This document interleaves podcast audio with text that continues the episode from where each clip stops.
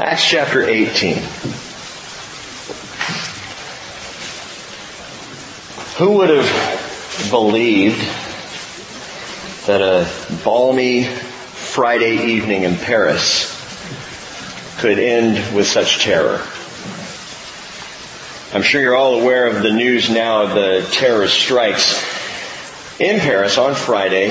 Uh, I came home around noon to grab a bite to eat, let Reggie out, and the news began to pour in about what was taking place in real time in the uh, cafes there and in that concert hall. 182 people confirmed dead, 352 people seriously wounded. Many probably will not survive.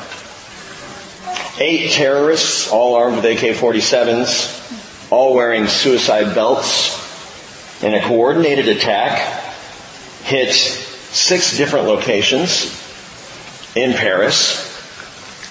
This is an enemy who knows who their enemy is, who has declared war on the United States and on, on Europe and the West. Well, we keep playing around with the whole concept of thinking we contain ISIS. They're claiming lives. Makes me sick. And I walked around on Friday just thinking about the fact that I live in a world of terror. I didn't grow up in one. Now, there were always hot spots in the world, always problems. But for it to be such an unsettling and constant thing right now in the world, I told Cheryl, this is not the world I want to live in. Thank God for a better country. But I don't want to stick my head in the sand. You know, Jesus told us this would come, and He didn't tell us vaguely. He didn't tell us generically.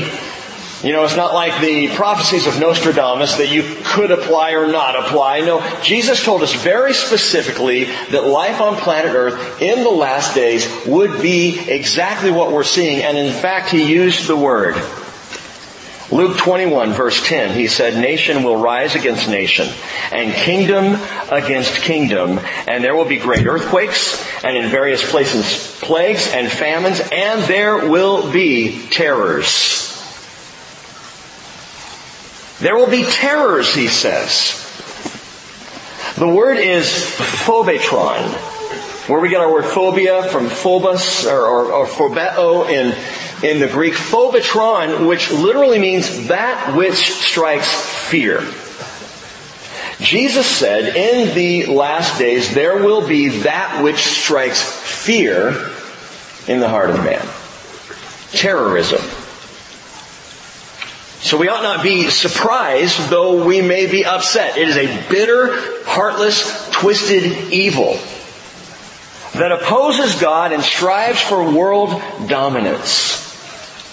And that twisted evil has a name. Revelation 12 verse 9 calls him the serpent of old who is called the devil and Satan who deceives the whole world. See how upside down it is, is that Iran and ISIS and those who hate the West would say that Israel is the little Satan and America is the great Satan. But the reality is there is one Satan who drives the evil in this world. Who drives the wickedness who promotes the terror. Now I obviously could not have planned it this way, but Jesus has a word in Acts 18 to speak, I believe, directly to us this morning, to encourage the body, but also to lift our eyes from the fear that would be imposed in this world. Acts chapter 18, look at verse 9. We're going to cover the whole chapter this morning, but let me just, for our focus, read a couple of verses here in the middle and then we'll pray. Acts 18 verse 9, and the Lord said to Paul in the night by a vision, do not be afraid any longer. But go on speaking and do not be silent, for I am with you. And no man will attack you in order to harm you, for I have many people in this city. And he, that is Paul, settled there a year and six months teaching the word of God among them. Do not be afraid. There will be terrors. But body of Christ, do not be afraid. And Father, we take you at your word this morning. Lord Jesus, we are comforted, strengthened, and encouraged by your word. You said, let not your hearts be troubled. Believe in God, believe also in me. And so we come this morning seeking to increase our faith. Open all of our eyes, our ears, and our hearts to hear what your Spirit has to say to this fellowship. In Jesus' name. Amen. Where is the church? In a world that is seemingly filled with violence and opposition and terror. Where is the church in all this? Let me answer that very simply. Still here. And still growing still by the presence and the power of the Holy Spirit, still restraining the full-blown tide of evil. And while the media may not promote the reality of it, still the fastest growing faith in the world, still the strongest faith in the world. Philippians 3:14, Paul says, still pressing onward toward the goal for the prize of the upward call of God in Christ Jesus. That's what we're doing. This is a body that can't be killed. This is a, a people who will never die on the eternal scale. Paul said in Ephesians chapter 4, verse 4, there is one body and one spirit. Just as also you were called in one hope of your calling. Not many hopes, not many different ways, not many paths. Just one. One Lord, one faith, one baptism, one God and Father of all who is over all and through all and in all. And then Paul further down in Ephesians 4 verse 11 says, He gave some as apostles and some as prophets and some as evangelists, some as pastors and some as teachers for the equipping of the saints for the work of service to the building up of the body of Christ. 1 Corinthians 12, 27, you are Christ's body. And individually members of it. I want to talk about bodybuilding this morning. Bodybuilding. Acts chapter 18 is a bodybuilding chapter. From beginning to end, in which we get to meet several significant saints a bunch of dynamic disciples begin to show up, begin to be named here in Acts chapter 18. I think it's on purpose. For as Paul himself is dismayed, the Lord begins to surround him with others. The presence of many.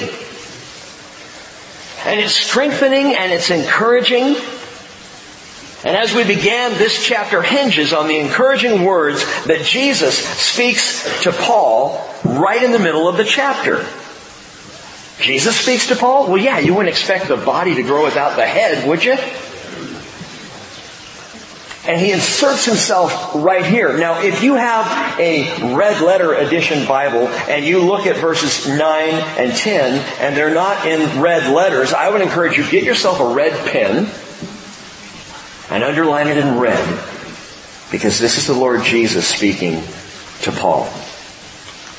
Let's walk this out together. I'll give you five things to note through Acts chapter 18 this morning. And this morning will be more like a Wednesday night and then we're, and that we're just going to go through the whole entire chapter. But the meat is so rich here, so tasty, so strengthening that I believe it will build this body this morning. So here's the first thing to jot down if you're a note taker, the preparation of the body. We begin with the preparation of the body, verse 1. After these things, he left Athens and went to Corinth. After these things. After what things?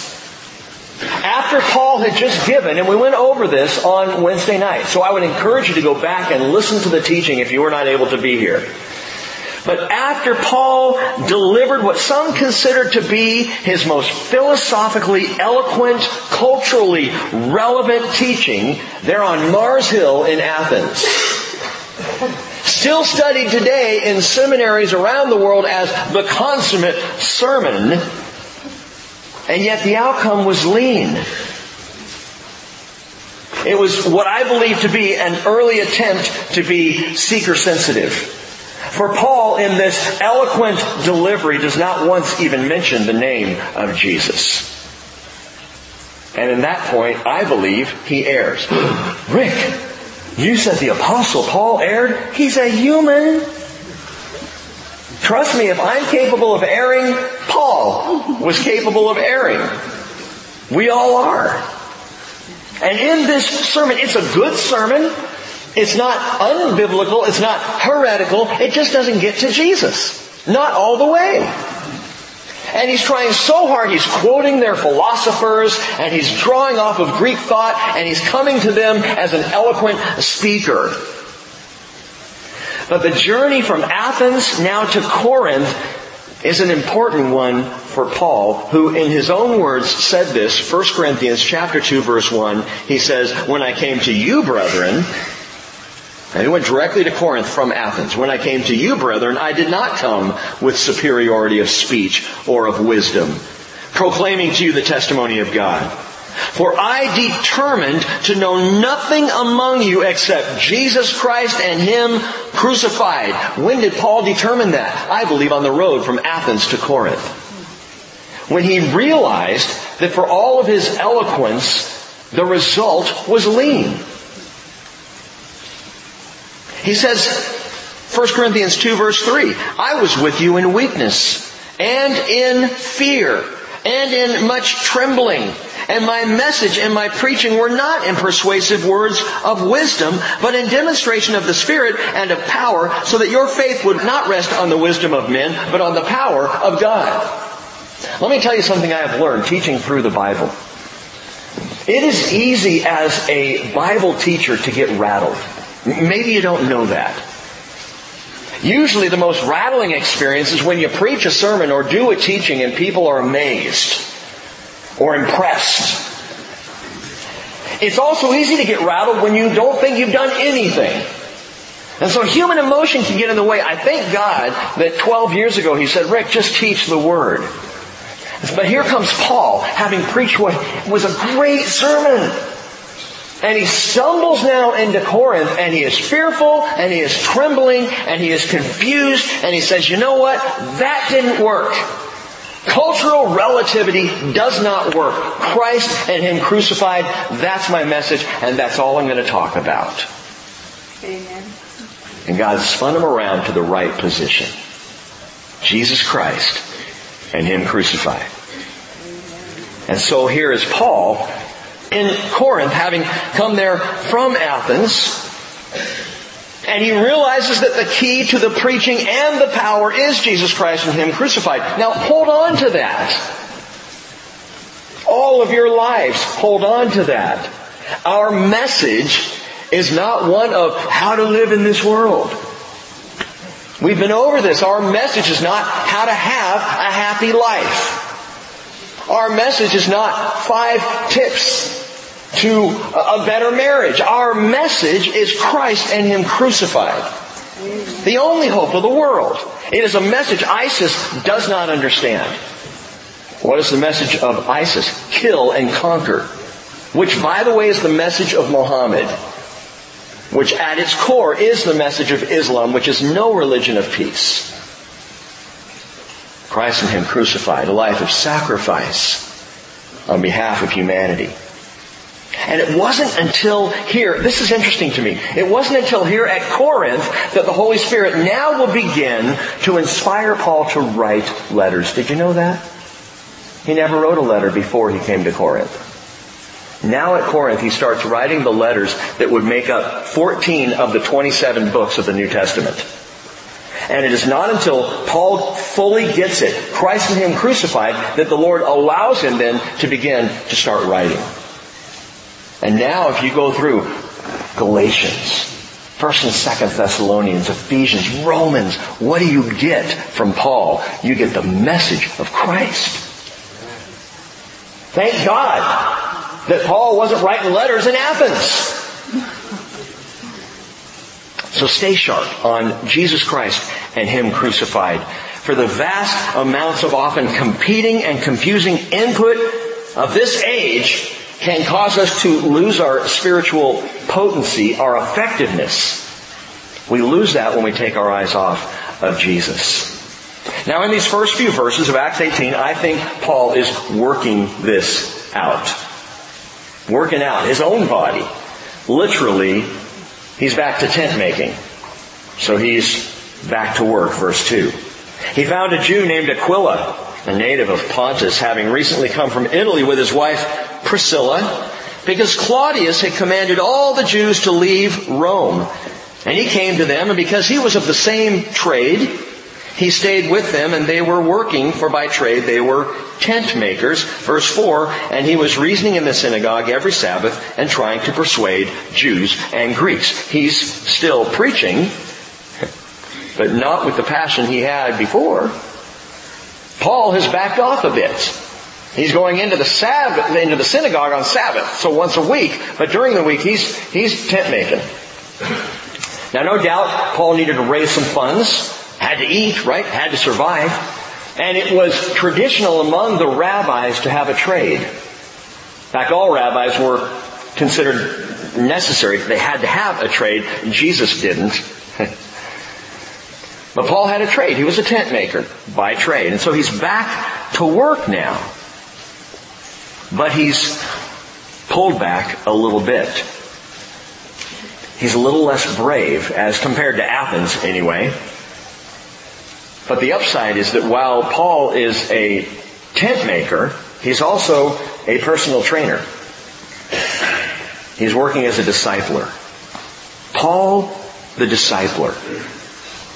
We talk a lot about Paul the missionary, Paul the evangelist, Paul who takes the word of Christ, Paul who goes with the gospel. But think about Paul the discipler. He had previously taken on Silas. And then young Timothy. And the good doctor Luke. Luke stayed back at Philippi. Silas and Timothy stayed back at Berea. Paul went on to Athens by himself. Now he comes into Corinth and he's by himself, at least at the beginning. Silas and Timothy are going to join him briefly. But at Corinth, Paul begins to disciple a Jewish couple named Aquila and Priscilla, or Prisca, as she's also called. Prisca is a kind of an affectionate nickname that this lady has. And Paul often refers to her in different places. Three different times he will refer to her as Prisca. Aquila and Prisca. He shares an affinity with these two, these, these two Jews who were driven out of Rome by Claudius. Claudius was a raging anti-Semite. Cleared the city of all the Jewish people, drove them out. So now these two have come down to Corinth and they're making tents there. And Paul meets them probably in the synagogue on Shabbat, and then the, the three go out and begin to work together because they're of the same trade. Uh, skinopoios, tent making, leather making in the Greek, skinopoios. But while they sewed tents, Paul sowed seeds. And in the process, their hearts were knit together. Here at Corinth, in meeting Aquila and Prisca, Paul would meet two of his dearest friends, and they would remain two of his dearest friends throughout the rest of his life. In Romans 16 verse 13, he writes, Greet Prisca and Aquila, my fellow workers in Christ Jesus. By the way, that's unusual. It should be Aquila and Priscilla, but whenever you see Priscilla and Aquila, Priscilla's name first. Well, that's because nobody received women like Jesus did Nobody saw fit to draw women in equally like Jesus did. In Jesus, we are all one. And so rather than Aquila and Priscilla, which would be culturally appropriate, it's Priscilla first. Prisca and Aquila. Paul loves them. He calls them my fellow workers in Christ Jesus. He mentions them in 1 Corinthians 16 verse 19. He mentions them in 2 Timothy verse, uh, chapter 4 verse 19 as well. But understand this. The preparation of the body. The preparation of the body often begins right in the workplace. Making tents together. Get that. The preparation of the body begins in the workplace. Your primary mission field is where you are Monday through Friday, 9 to 5, or whatever your work hours may be. That is your mission field. Your occupation is for proclamation.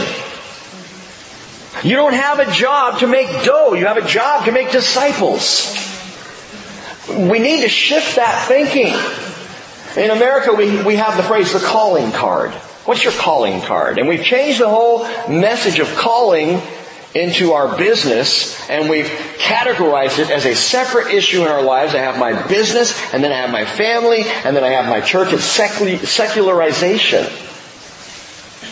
The Bible knows of no such thing. That if you're a follower of Jesus, you're a follower of Jesus in your family, you're a follower of Jesus at work, you're a follower of Jesus at the church, you are a follower of Jesus wherever you go, making followers of Jesus. Well, I just never, you know, I was never called to the ministry. Oh, yes, you were. If you're called to follow Jesus, you are called to the ministry of Jesus Christ. You are a disciple maker. You are a personal trainer. Just as Paul was with Priscilla and Aquila. 1 Thessalonians chapter 2 verse 8, Paul wrote, having so fond an affection for you, we were well pleased to impart to you not only the gospel of God, but also our own lives. Gang, that doesn't happen in one hour on a Sunday morning. The impartation of life happens on an ongoing, daily basis with those to whom you, you rub elbows. Who are you around? Who are you present with? That's your mission field. See it that way. I'm working really hard to save our staff right now. See, that's a joke because they're all a Christian ministry staff. They're already, you know, okay. Paul says, you recall, brethren, our labor and our hardship, how working night and day so as not to be a burden to any of you, we proclaim to you the gospel of God. So note this, Prisca and Aquila are being prepared to prepare. They're being discipled to disciple. And keep that thought in mind. Verse 5.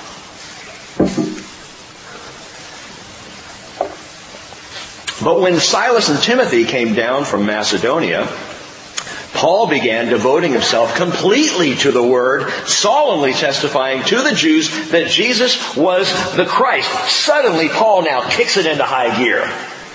We now in verse 5 move from every Saturday teaching to constant teaching. This is all Paul is doing. He has hung up his tent. He is not sewing his tent anymore. He is now sowing the word full time. And his words are now coming to the people of Corinth in the demonstration of the Spirit and of power. Paul is preaching Jesus full time, full tilt. Why now? Why the change? Two things to note.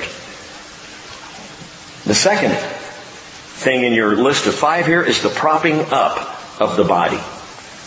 Preparation of the body as he's working with Priscilla and Aquila, and now the propping up of the body because, hey, the boys are back in town.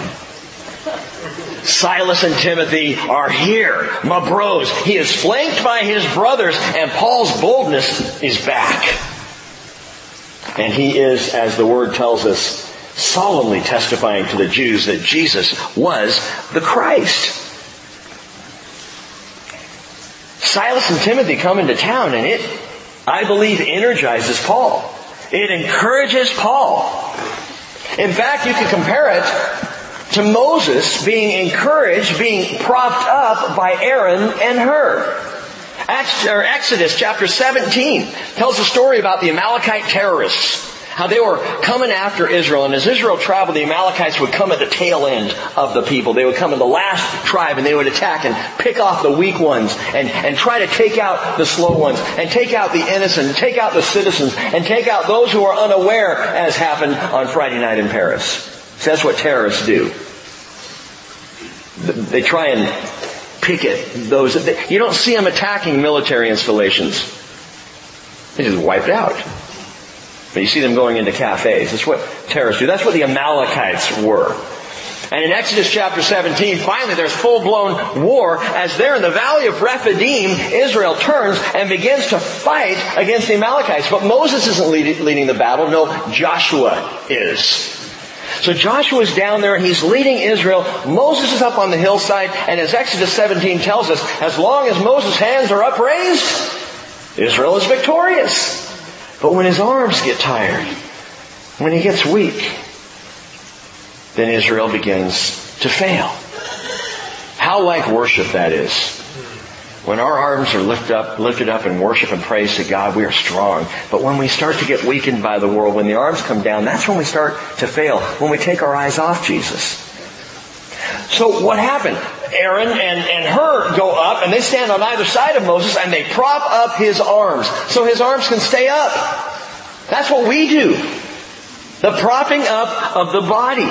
And so Silas and Timothy come into town and now they are propping up Paul. Note that Jesus never sent missionaries out one by one. He sent them out two by two. He always made sure that there was someone to prop up the other. And Paul often now will refer to his fellow workers of the gospel.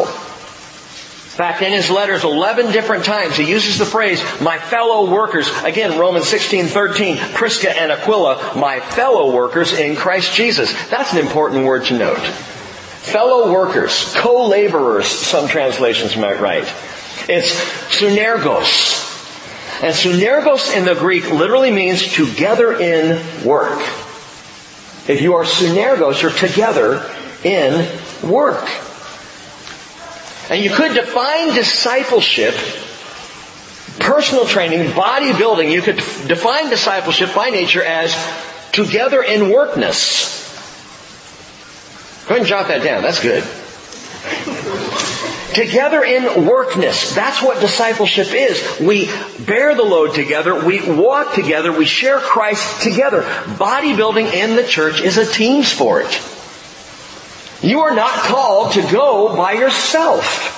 To stand by yourself. Because what happens when you stand by yourself? Your arms get tired. You need his and her help, or Aaron and Hur, whichever one to hold up and to bear up, to be propped up. Well, Paul did. By the way, note this about Paul. I think this is a really valuable picture for us. Paul had his Silas and his Timothy. See, the strength is not developed just between the discipler and the discipled. The strength is developed as we have both our associates and our apprentices. Those who we walk with together and those who we are discipling, bringing along.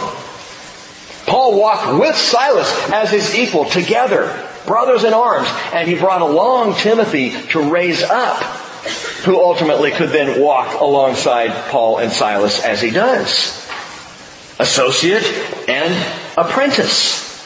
A partner, you might say, and a protege, or if you're a Star Wars fan, a Padawan. Whatever works for you. And the Bible talks about this, this principle of, of propping up the body that strengthens the body. Ecclesiastes chapter 4 verse 9 says, two are better than one because they have a good return for their labor. Two. Goes on and says, if either one of them fails or falls, the other one will lift up his companion. But woe to the one who falls when there is not another to lift him up. One of the greatest mistakes a follower of Jesus can make is going it alone. If you go it alone, you will fall. You will be weak. You cannot prop yourself up. You need another. Ecclesiastes 4:12 says, "If one can overpower him who is alone, two can resist him." And then it goes on and says, "A cord of three is not quickly torn apart." And what we have is a cord of three: Silas, Timothy, and Paul. A cord of three. And so Paul is encouraged and he's propped up. And he's launching now into full-time preaching of the gospel of Jesus Christ. Now that's all he's spending his time doing. But there's another reason why Paul could do that when Silas and Timothy arrived. Number three in your notes. The provision of the body. The provision of the body. When Silas and Timothy caught up with Paul at Corinth, they brought with them a financial gift that allowed Paul to put away his tent. Allowed Paul to go full time. Do you realize that your generosity allows me to do this full time? I know that. I think about that all the time. How thankful I am that there are a group of people, and I go all the way back to 20 people in a living room who were faithful to allow me to put away the tent and simply preach the Word of God full time. That is, I can't even tell you how blessed I am to be able to do that. And how important I believe it is for the body. And it happens for Paul. He gets this amazing financial gift and it came all the way from the church at Philippi. Think about this. 2 Corinthians chapter 11 verse 9. Paul says, When I was present with you there in Corinth and was in need, I was not a burden to anyone. For when the brethren came from Macedonia, that is Silas and Timothy, when they came from Macedonia, they fully supplied my need. And in everything I kept myself from being a burden to you and will continue to do so. I was able to be full-time in ministry, Paul says, without charging you Corinthians because I was provided for when the brothers came from Macedonia. Now, there's a fuller picture here. Philippians chapter 4 verse 15. Paul writes to the church at Philippi and says, You yourselves also know, Philippians, that at the first preaching of the gospel after I left Macedonia, no church shared with me in the matter of giving and receiving but you alone. So we know the gift came from Philippi. For even in Thessalonica, you sent a gift more than once for my needs. So even before he got to Athens and then on to Corinth, the Philippian church was providing for Paul. Was sending funds to Paul. You gotta stop and ask the question, why would the Philippian church be so generous to Paul's ministry? Well, what made up the Philippian church? Lydia and her household, the jailer and his household, and a number of ex-cons. These were people who knew what it meant to be free. And they knew that Paul was the apostle of the heart set free. And they were so blessed by their newfound freedom in Christ Jesus, they gave joyfully. They said, we've got to make sure Paul can keep doing this everywhere he goes. And so they supported Paul's ministry so he could be full time. Joyfully giving. The church of Philippi was a joyful church. And so Paul was able to say to them, Philippians 4 4, you know the verse, rejoice in the Lord always. And again I say rejoice. Man, keep on rejoicing. Church of joy. And they were joyful in their giving. And so, please note this, everything that is given, every gift, every offering, every tithe given here on a Sunday, on a Wednesday, given to the work here of the Lord, is a joyful gift. It's doing things. I can attest to you, by the way, we have a ministry staff that is very conscientious about how they spend money. Very conscientious. We often, around the, the staff meeting and around the building during the week, we're often saying, well, okay, remember, this is the tithes and offerings of the fellowship. Is that really what it should go for? Do we really want to spend money in this area or that area? Will this build the kingdom? It's constantly on our minds. And by the way, in terms of tithes and offerings, do you see how I just slipped in talking about money? You didn't even know it was coming. Not only do your tithes and your offerings fund the work of the ministry here at the bridge, not only does it fund the work of, of missions in various locations around the world, but your tithes and offerings increase your account. What do you mean? In Philippians 4:17, Paul says, "Not that I seek the gift itself. I seek the profit which increases to your account." The people who were most blessed by the giving of the Philippian church were not the Corinthians, it was the Philippians themselves. They were most blessed. The giving church is the blessed church. And I'm not talking about quid pro quo. If this church gives, God's going to give more money back into that church. That's not what I mean at all. I'm talking spiritually. The generous church is the blessed church because spiritually we know we're engaged in the work of the kingdom. We're taking one of the most important things in our lives, and don't lie to me, you know it's important, money. It's a stronghold in many lives. And we're taking this stronghold, this bastion of, of, of false security, and we're shaking it loose, and we're giving it to the Lord, and we're watching Him work. Not only in the church fellowship, but in our own lives. It increases our account. And as you give to the heavenly work, your account swells. It is the best investment you will ever make in your life. Tithing. Giving. I've told you before, it took me 35 years to learn that lesson. That it really is more blessed to give than to receive. And that in tithing, you see God work in a way you wouldn't even, you wouldn't believe. He is remarkably faithful. I sat and listened to my pastor say this in Southern California. And I just got the willies. Because I didn't see how it was possible. How in the world, on our budget, Besides the fact the church is paying me, why should I give it back to the church? That's just stupid. Pay myself. You know? It took a long time to realize that giving was an act of faith. And faith is simply trusting God to do what He said He'd do. That is, He said, seek first the kingdom and His righteousness and all these things will be added to you as well.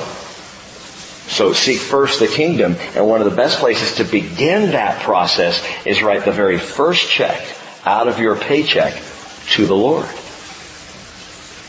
No, I'm not sitting here going, dig deep, fellowship.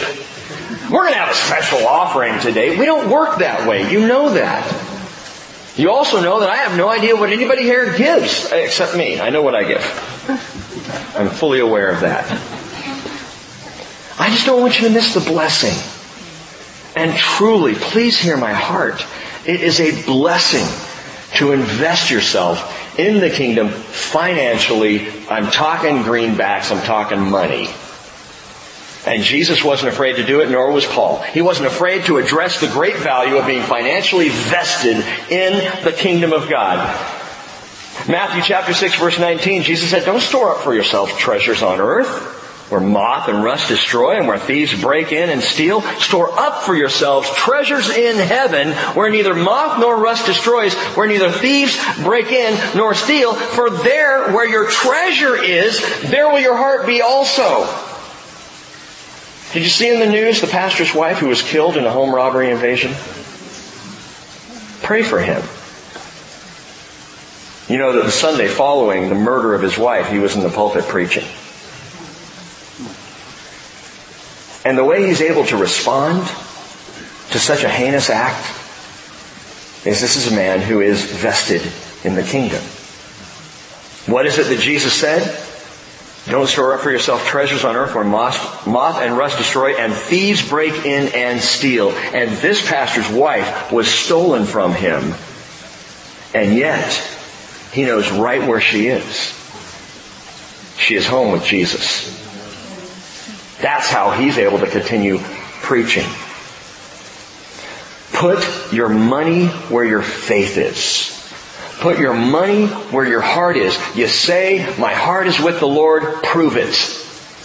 Oh, not to me. Again, I won't know if you do or don't give. Prove it to yourself. Prove to yourself that you really trust the Lord. I say, go big or go home. Put your money where your heart is. Put it in the Lord. Put it in the work of the kingdom.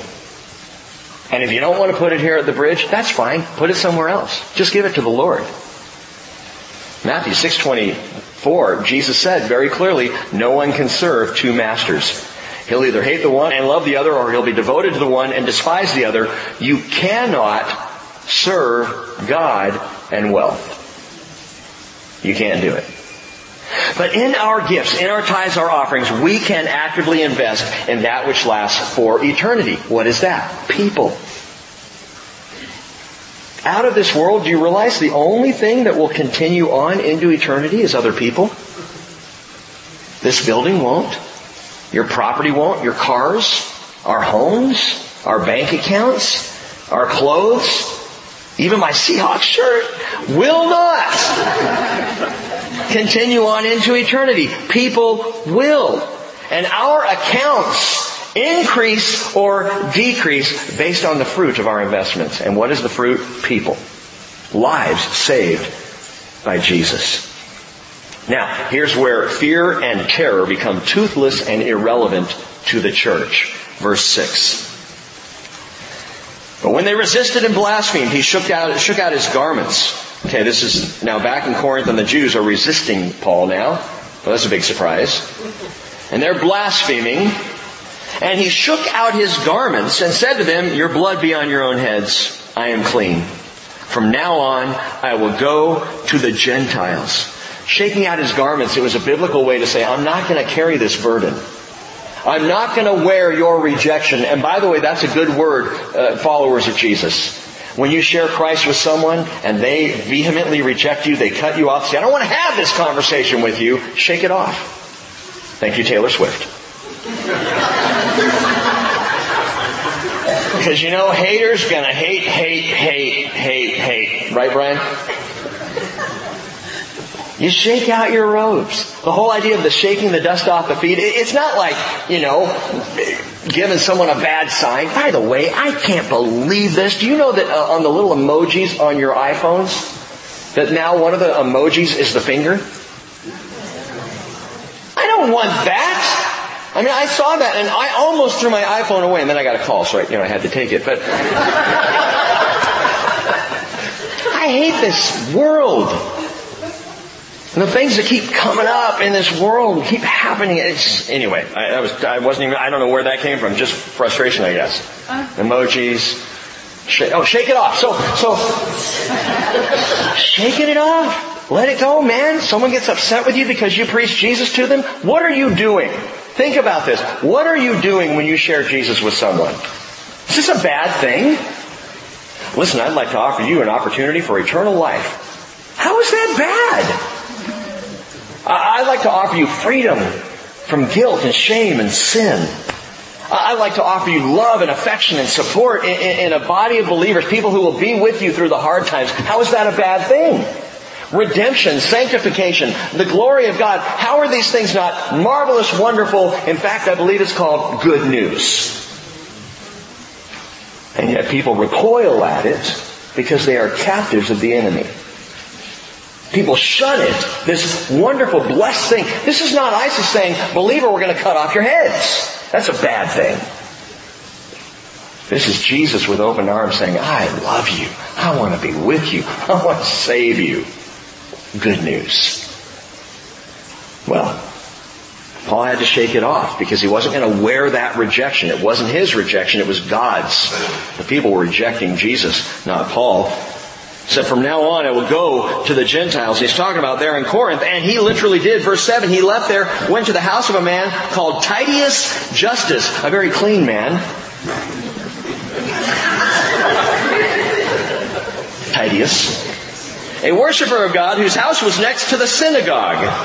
And Crispus, leader of the synagogue, who didn't put too much milk on his cereal,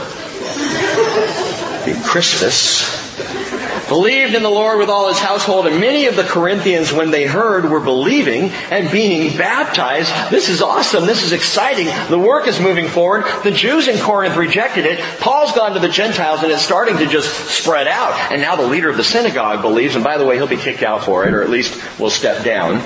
Because very quickly we're going to see there's another synagogue leader who's taken his place. But watch this, verse 9. And the Lord said to Paul in the night by a vision, Do not be afraid any longer. But go on speaking and do not be silent. For I am with you, and no man will attack you in order to harm you, for I have many people in this city. And he settled there a year and six months, teaching the word of God among them. Number four in your notes, the presence of the body. Talking about body building here. The presence of the body. Jesus says, oh, wait, how do you know it's Jesus, Rick? Because it doesn't say Jesus. You know what? Listen to what he says. Do not be afraid. That's a phrase Jesus utters quite a bit. But also note he says, for I am what? With you. What did he say in the Great Commission? Go, make disciples of all nations, baptizing them, teaching them to observe all that I have commanded you, baptizing them in the name of the Father, the Son, and the Holy Spirit. And he says, Lo, I am with you Always. I am with you, he says. He's reminding Paul of this glorious truth. I am with you. No man will attack you in order to harm you, for, and I love this, I have many people in this city. The presence of the body. The writer of the book of Hebrews, I believe it was Paul, chapter 12, verse 1, said, Since we have so great a cloud of witnesses surrounding us, let us also lay aside every encumbrance and the sin which so easily entangles us, and let us run with endurance the race that is set before us. It is always easier to run a race when your team surrounds you, when your people are cheering you on. That great cloud of witnesses. Hebrews 12 talks about the great cloud of witnesses. I have always thought of it in terms of the saints who have gone on before us, because Hebrews 11 is all about those saints, right? People of faith, the hall of the faithful, name after name after name, a faithful follower of the Lord who gave their lives for the Lord, who followed after the Lord. And then in chapter 12 he says, hey, we're surrounded by a great cloud of witnesses. Encouraging us, cheering us on. May I suggest to you this morning that the great cloud of witnesses also includes those saints who are sitting in your row. Amen. Who are right here and that's something else I think about often. I am surrounded by a great cloud of witnesses. When I get discouraged, I think about you. Oh, come on, Ray. No, I really, I do. I think, look at all the people who believe in Jesus, who are trusting in Him, who are following after Him, and it encourages me. It's like Silas and Timothy showing up. But there's not just Silas and Timothy. There's a whole bunch of people in the city that Jesus reminds Paul. The presence of the body, man, builds you up. Then I need to be reminded of that often, how great a cloud of witnesses we have on earth as well as in heaven. The body of Christ. I am not alone. You are not alone in this walk of faith.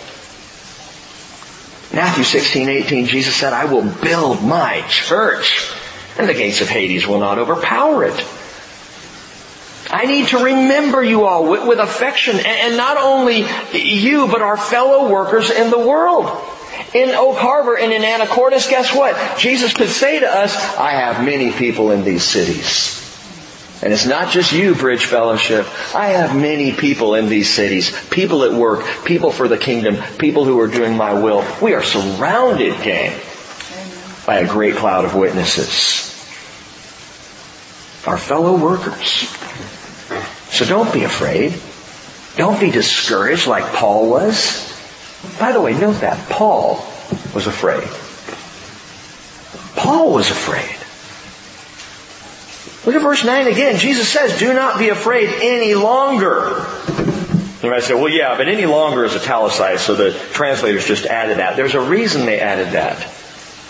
The word afraid here is mephobeo from like where we get phobia, where phobetron, terrors, the striking of fear comes from. Me phobu, he says, it's it's in the imperative present middle form. Doesn't that just clear it all up for you? it's imperative because Jesus is commanding it. Stop being afraid. It's a command. But it's also in the present middle, meaning that the fear that Jesus is talking about here is immediate and it is something that the subject, Paul, is bringing on himself. Don't be afraid any longer. You're afraid, Paul. I get it. I see this in you. And you're bringing it on yourself and you're piling up the fears and you're worried and you're trembling. In fact, didn't Paul say that? 1 Corinthians 2, 3. I was with you in weakness and in fear and in much trembling. So how does Jesus answer that kind of fear? With presents. Not like Christmas presents.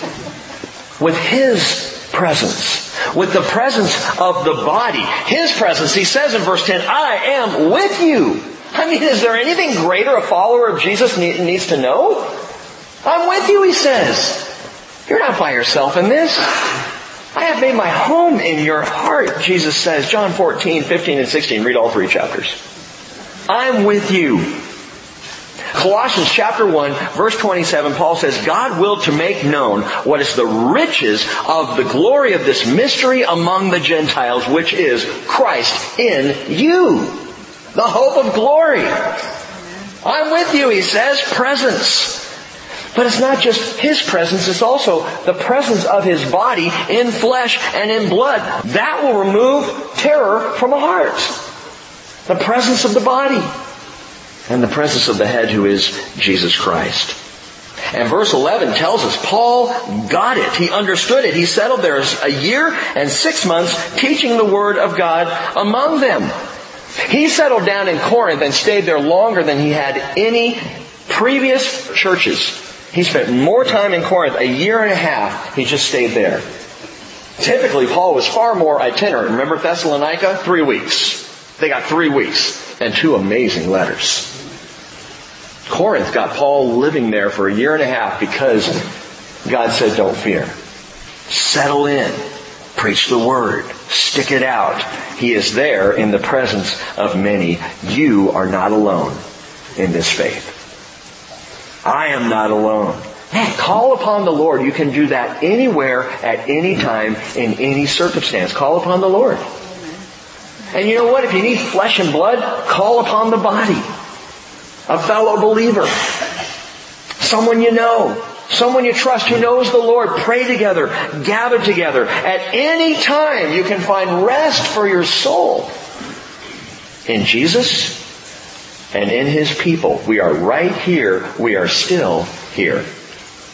So take comfort in that. And the Corinthian bodybuilding continues, number five, this is the last one, with the proliferation of the saints. It just keeps on increasing. Paul, Silas, Timothy, Aquila, Prisca, and the numbers keep growing, but not without, and you might jot this down as just little number six, the persecution of the body, but we don't have to worry about that one. There's a little persecution going on. Verse 12, watch this. But when Gallio was proconsul of Achaia, the Jews with one accord rose up against Paul and brought him before the judgment seat. Saying, this man persuades men to worship God contrary to the law. Well, Jesus, you said no harm would befall me. Paul might be thinking as he's thrown before the judgment seat. Verse 14. But when Paul was about to open his mouth, Gallio said to the Jews, if it were a matter of wrong or of a vicious crime, O Jews, it would be reasonable for me to put up with you. But if there are questions about words and names and your own law, look after it yourselves. I'm unwilling to be a judge in these matters. And he drove them away from the judgment seat. See, Paul, nothing's going to happen to you here. Don't worry about it. You'll be fine in verse 17, and they all, and they all we understand is the Jewish people. This is a hard verse to translate in the Greek, but most conservative scholars understand they all is referring to the Jewish people, not to the uh, proconsul or not to the Romans there. They all took hold of Sosthenes, Sosthenes, the leader of the synagogue. It's no longer Crispus, now it's Sosthenes. And they began beating him in front of the judgment seat. But Gallio was not concerned about any of these things. Poor Sosthenes. Talk about being in the wrong place at the wrong time. He replaces Crispus as the synagogue leader in Corinth. Crispus again probably stepped down because of his newfound faith in Christ, his expanded faith, I should say, in Jesus as Messiah. But here, the Jews are so angry, they're so incensed, they take it out on one of their own for not getting the justice they seek. You're going to let him do this? And, oh man, they start beating on Sosthenes. Poor guy. And Gallio's just sitting there watching. Yeah, that's what you religious hotheads do. Why is this story here? I mean, as Jesus promised, Paul is protected, so we have an example of that, but, but really it seems kind of out of place. All of a sudden, we're talking about building up the body, we're talking about Jesus saying not, be, not to be afraid, all this good stuff is happening, and then we get this weird little story about poor Sosthenes being beaten up. A synagogue leader. Couple of reasons I think the story is inserted here. The Spirit wanted us to hear it. Number one, it's historical. I mean, it really happened. But it's also positional. It gives us the exact dating, or at least a close dating of when Paul was in Corinth. We know now, 52 AD. Because at that time, Gallio was proconsul of Corinth. History tells us that, so now we can date Acts chapter 18. It is 52, at least early 50s. But all evidence points to around 52 AD. And so it's positional. It gives us place for where we're at in our study through Acts. Well, that's wonderful, but there's another reason this story is here, and I'll tell you in just a second. Verse 18 quickly. Paul, having remained many days longer, took leave of the brethren and he put out for Syria. And with him now, note this, are Priscilla and Aquila. In Cenchrea, he had his hair cut for he was keeping a vow. Now, quickly, side note, Bible students. This was probably a short-term vow. It was a Nazarite vow. If you've gone through the study of the Word, you know a Nazarite vow is talked about in Numbers chapter 6. Three things that were required when someone took, when a Jew took a Nazarite vow. No drinking, no haircuts, and no episodes of The Walking Dead. You couldn't have contact with dead things. Okay, so no zombies. They were right out. No drinking, no haircuts, no contact with dead things, and apparently a vow had been taken, and the jury is out as to whether it was Paul's vow or Aquila's vow. It would make more sense if it was Aquila's vow, and, and we just talked about Aquila. With him were Priscilla and Aquila, and in Cenchrea, he had his haircut. Aquila for he was keeping a vow. Aquila, having come right out of Judaism, probably had made that vow before uh, Paul converted him. And so now he had kept his vow, hadn't cut his hair, and now he's going to cut his hair because the time of the vow is over. There are other people who say, well, Paul took the vow. How much time? Uh, okay, I'll tell you this because whatever. we got time, right? We got all morning. Paul may have taken a vow, although people say, well, why would Paul take a vow? He has pretty much disavowed the requirements of the law. Right? He is under grace. He fought for the Gentiles not to have to be circumcised. Why would Paul now take a vow and, and then now cut his hair to end the vow? Well, Paul, though he was not under the law, abided by the law so that he might reach the Jewish people. To the Jews he became as a Jew all things to all people so that he might win some for Jesus Christ. And from here, he's about to go up to Jerusalem, so he's fulfilling this vow. So it may be Paul, I think probably Aquila, it doesn't really matter. Let's move on. Point was, the vow was kept. It was kept. Faithfulness. Faithfulness matters. Verse 19. And they came to Ephesus, and he left them there. Now he himself entered the synagogue and reasoned with the Jews. Funny, he said he wasn't going to go to the Jews anymore, he's going to go to the Gentiles. Paul can't help himself. He loves the Jewish people. So should we. He went into the synagogue, reasoned with the Jews. When they asked him to stay there for a longer time, he did not consent. But taking leave of them and saying, I will return to you again if God wills, and he set sail from Ephesus. Now he will come back to Ephesus, but we're told in verse 22, when he landed at Caesarea, he went up and greeted the church and went down to Antioch. And that's confusing language there. Because Caesarea Maritima, this is where he puts in, is to the far south of Antioch, which is up to the north. And normally if you're speaking in map language, you would go down to the church at Caesarea and up to the church at Antioch. But here it says, he went up to the church after landing in Caesarea, went up to the church, greeted the church, and then went down to Antioch, which tells us where the church was. Jerusalem. The church he went to was in Jerusalem. He came into Caesarea, he went up to Jerusalem because you always go up to Jerusalem, met the brothers, that would be Peter and the guys there, and then from there went down because you always go down from Jerusalem. In any direction you go down to the rest of the world, and he went down to Antioch in the north. Make sense? So that's the up-down situation there. Now, verse 23 begins Paul's third missionary journey. And we'll get into that in, in uh, probably Wednesday night. We'll get on to the third journey. But remember that he has just left now Prisca and Aquila at Ephesus. He left them at Ephesus. Now watch this. Verse 23. After having spent some time there, he left and passed successively through the Galatian region and Phrygia. So he goes up to Antioch and around back into Galatia and Phrygia, strengthening the disciples. Now, a Jew named Apollos, an Alexandrian by birth, an eloquent man, came to Ephesus. Prisca and Aquila are in Ephesus. And he was mighty in the scriptures. This man had been instructed in the way of the Lord and being fervent in spirit, he was speaking and teaching accurately the things concerning Jesus, being acquainted, we might add, however, only with the baptism of John, which was a baptism of preparation. It was not a baptism of repentance unto salvation, no, it was a baptism of preparation.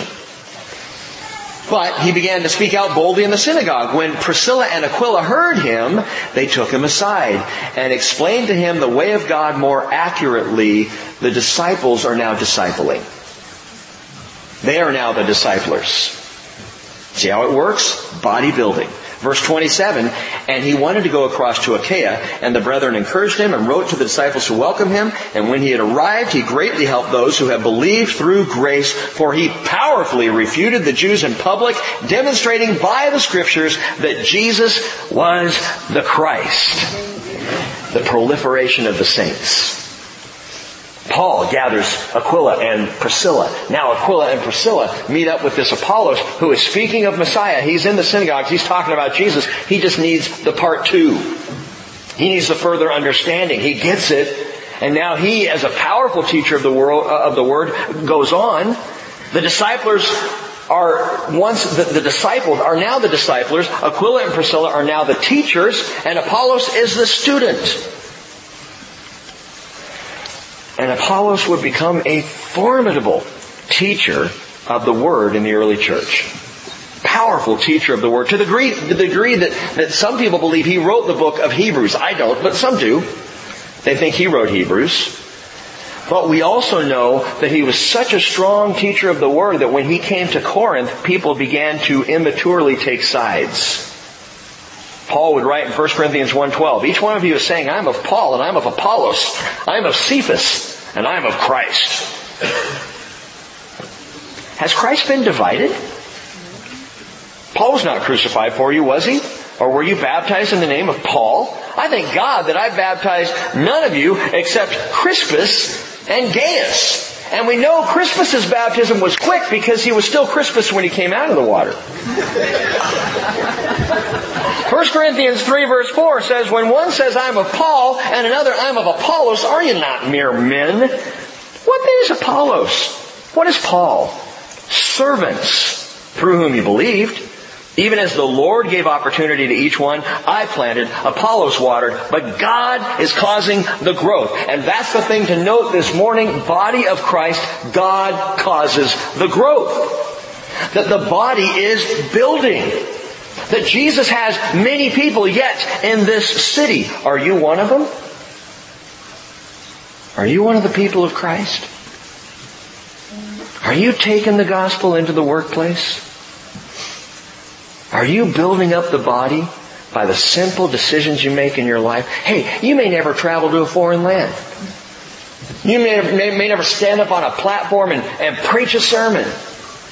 But in the decisions you make for Jesus on a daily basis, you build the body. You grow the kingdom. Jesus has many people in this city.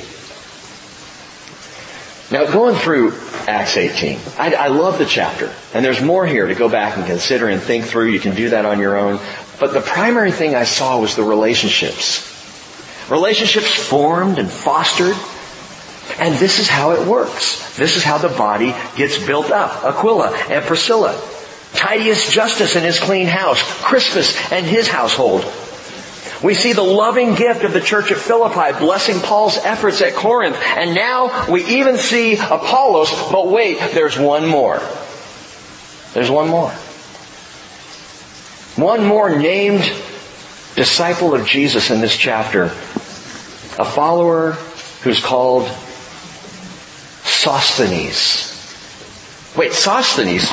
He, he's the synagogue leader, right? Who got beat up in 1 Corinthians chapter 1 verse 1, it reads, Paul, called as an apostle of Jesus Christ by the will of God, and Sosthenes our brother.